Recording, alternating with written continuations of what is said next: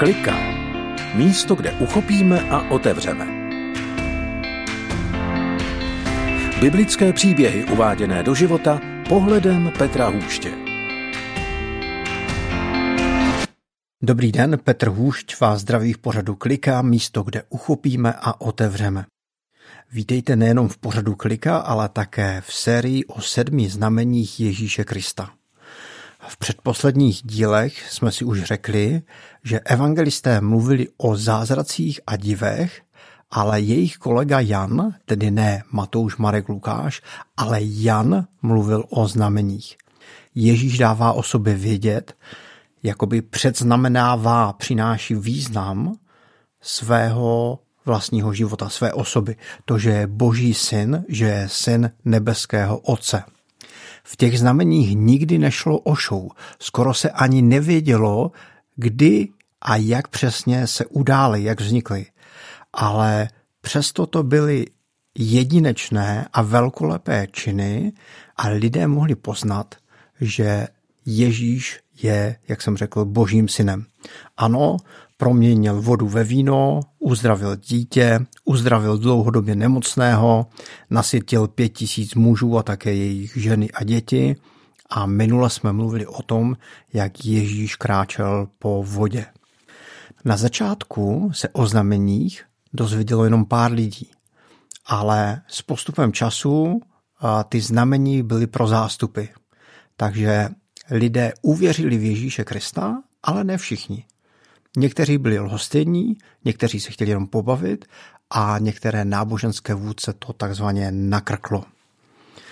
Já jako muž uh, mám spoustu výjimečných vlastností, tedy nejenom těch kladných vlastností, ale mám i některé záporné výjimečné vlastnosti. Uh, často nemůžu najít jednu věc mezi mnoha věcmi. Nemám tu schopnost, ženy to zvládnou asi lépe, ale já třeba uprostřed plné ledničky jednu danou věc nemůžu najít. Nebo ve skříni jednu věc mezi mnoha věcmi nemůžu najít. Nebo třeba v tašce. A manželka říká, jsi snad slepý? Tak a přesně o tom dnes budu mluvit. Budu mluvit o slepotě. Vítejte v pořadu Kliká o šestém znamení Ježíše Krista, o uzdravení slepého, který byl slepý od narození.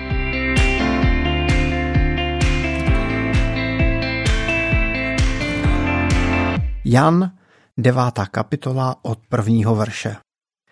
Cestou uviděl člověka, který byl od narození slepý. Jeho učedníci se ho zeptali. Mistře, kdo se prohřešil, že se ten člověk narodil slepý? On sám nebo jeho rodiče? Ježíš odpověděl, nezřešil ani on, ani jeho rodiče. Je slepý, aby se na něm zjevily skutky boží musíme konat skutky toho, který mě poslal, dokud je den. Přichází noc, kdy nikdo nebude moci pracovat. Pokud jsem na světě, jsem světlo světa. Když to řekl, plivl na zem, udělal ze sliny bláto, potřel slepému tím blátem oči a řekl mu, jdi, umí se v rybníce Siloé, to znamená poslaný, On tedy šel, umyl se a když se vrátil, viděl. Ježíš Kristus vidí u cesty slepého. Ježíš vidí člověka, který nevidí. A ten slepý byl slepý od narození až do své dospělosti. On si tak na to už nějak zvykl, že nevidí. Také lidé okolo ho znali a zvykli si na to, že tenhle slepý nevidí. Nikam nechodil, jenom někde seděl a žebral.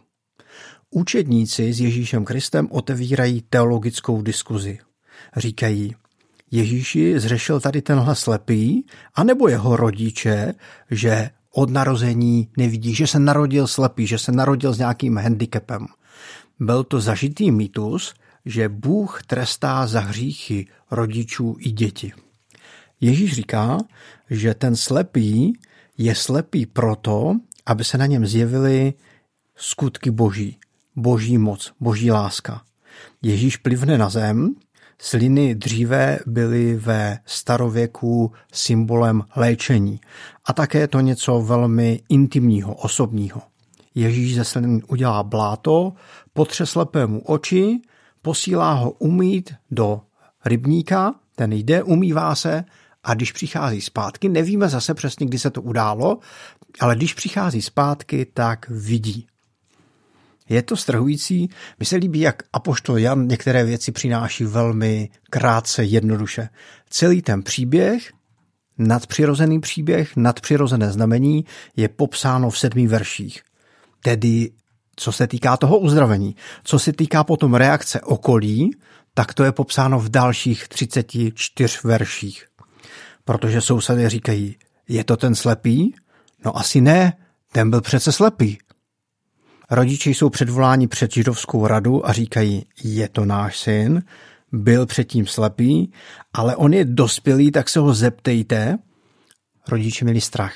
V té době farizové vydali pravidlo, že kdo by vyznal Ježíše za mesiáše, byl by vyloučen ze synagogy. To by pro ty rodiče nebylo likvidační jenom sociálně, ale také existenčně. A nejdelší popis reakce je reakce farizeů. Opět otvírají teologickou diskuzi, ale ne o tom slepém, ale o Ježíši samotném. Říkají, je to člověk hříšný nebo nehříšný? No, bude určitě hříšný a nebude z Boha, pokud uzdravil někoho v sobotu, protože v sobotu dělat nic nemůže. Zavolají si toho dříve slepého a chtějí ho vyspovídat, chtějí ho vyslíchat. A na to, že ten člověk byl od narození slepý, že byl žebrák nejspíše a asi určitě byl bez vzdělání, tak je to člověk neskutečně pohotový. Říká, nevím, kdo to přesně je, ale taky nevím, proč se mě ptáte opakovaně. Chcete se i vy stát jeho učedníky? Tady ten dříve slepý je taky pěkný provokatér. A farizové říkají, ne, my jsme učedníci Mojžíše. A on říká, no a to je právě na tom to divné, že vy jste učedníci Mojžíše, ale vám nedochází to, že ten člověk je z Boha, protože nikdy nikdo co svět je světem, neuzdravil od narození slepého. To je v tom biblickém textu. On je vlastně dostává do úzkých jejich vlastními argumenty a tak oni velmi nehezky říkají, víš co, ty se narodil v hříchu a jsi hříšný. Tak a to je ten příběh. Uzdravení slepého, který byl slepý od narození. A když nad tím přemýšlím, tak si uvědomuju, že i já jsem slepý. Uvědomuji si čtyři oblasti, ve kterých jsem slepý. Někdy jsem slepý k životu samotnému a k pestrosti a hodnotě života.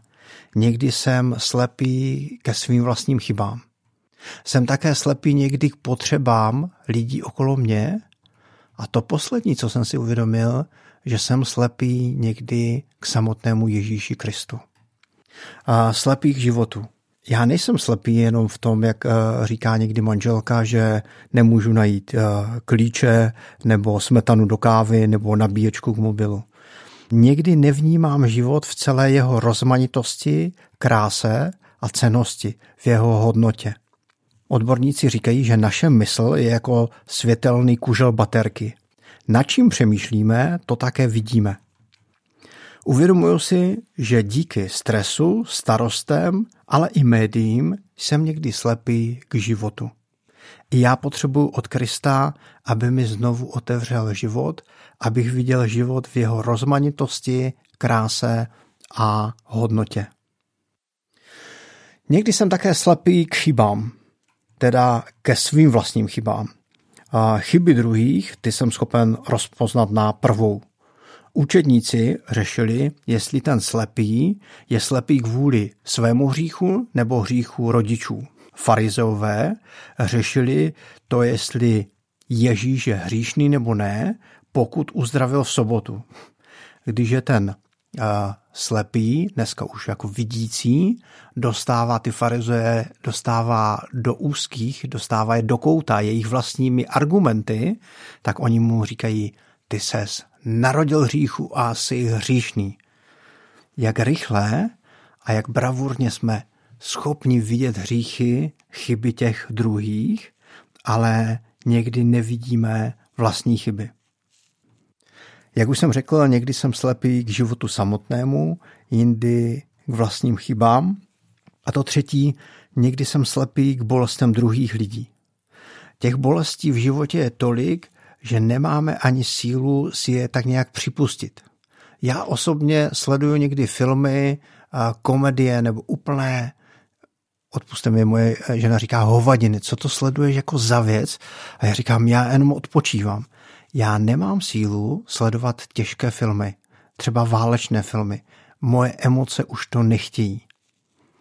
Ale musím říct, že někdy jsem taky jenom zaměřený na sebe, na své děti, na svoji manželku, dům, auto, práci, odpočinek, dovolenou.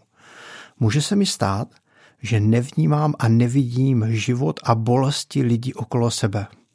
Ježíš uviděl u cesty slepého. Ježíš viděl bolest toho člověka, že je od narození slepý.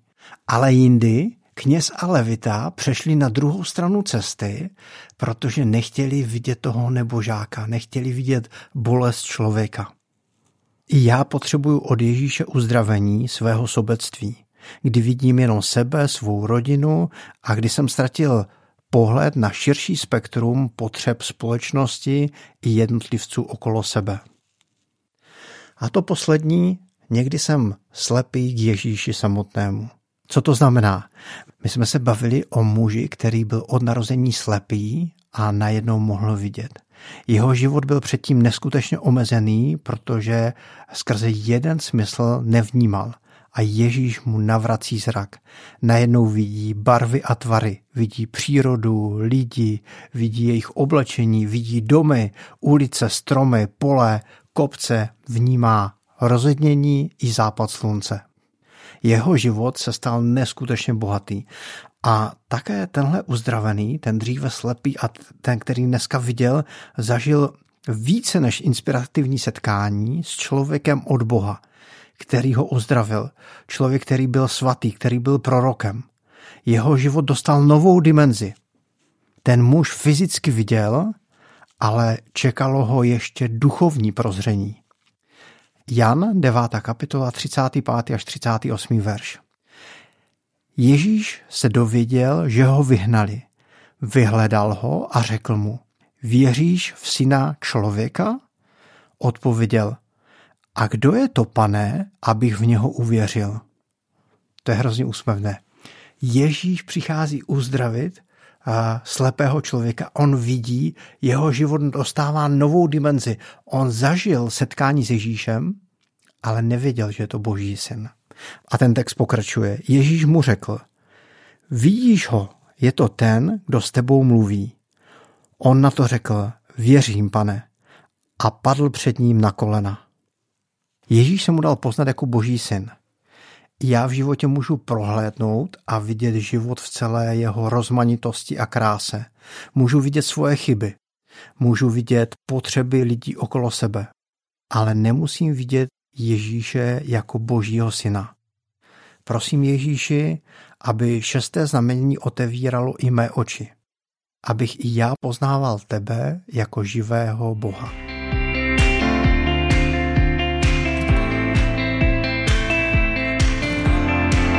Mám pro nás cvičení pro příští týden.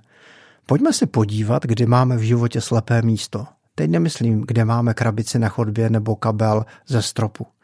Ale jestli nejsme slepí k životu samotnému, nebo jestli nejsme slepí ke svým chybám, nebo k potřebám druhých, a nebo k Ježíši samotnému. Která slepota se nás týká a kde bychom řekli Ježíši, prosím, navrať i mi zrak. No a to je z dnešního dílu o šestém znamení Ježíše Krista všechno. Petr Huš se loučí z pořadu Klika a těším se na vás na příště, kdy dokončíme tuhle sérii a budeme mluvit o sedmém znamení o vzkříšení Lazara. Mějte se pěkně.